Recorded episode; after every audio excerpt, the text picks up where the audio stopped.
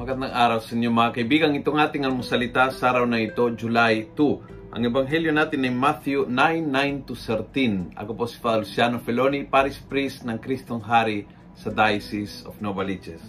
Sabi ng ebanghelyo, As Jesus moved on from there, he saw a man named Matthew at his seat in the custom house.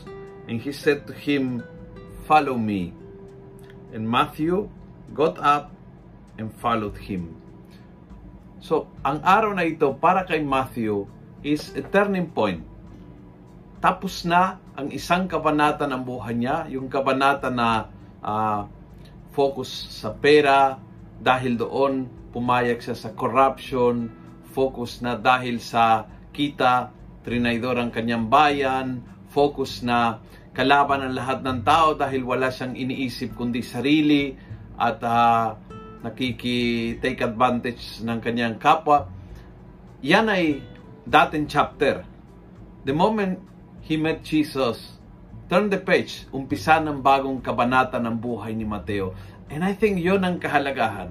Kay Jesus, pwede mong turn the page at magsimula ng bagong kabanata kung saan ang tutok mo ay ang pagsusunod sa Diyos. Ang tutok mo ay yung paglilingkod sa iyong komunidad. Ang tutok mo ay yung uh, yung kaligayahan na tunay na buhay. Put aside yung material things as focus ng iyong buhay at hahanapin ng Diyos at susundan mo siya ng buong puso, ng buong isip, pwedeng maging turning point ang isang araw ng iyong buhay.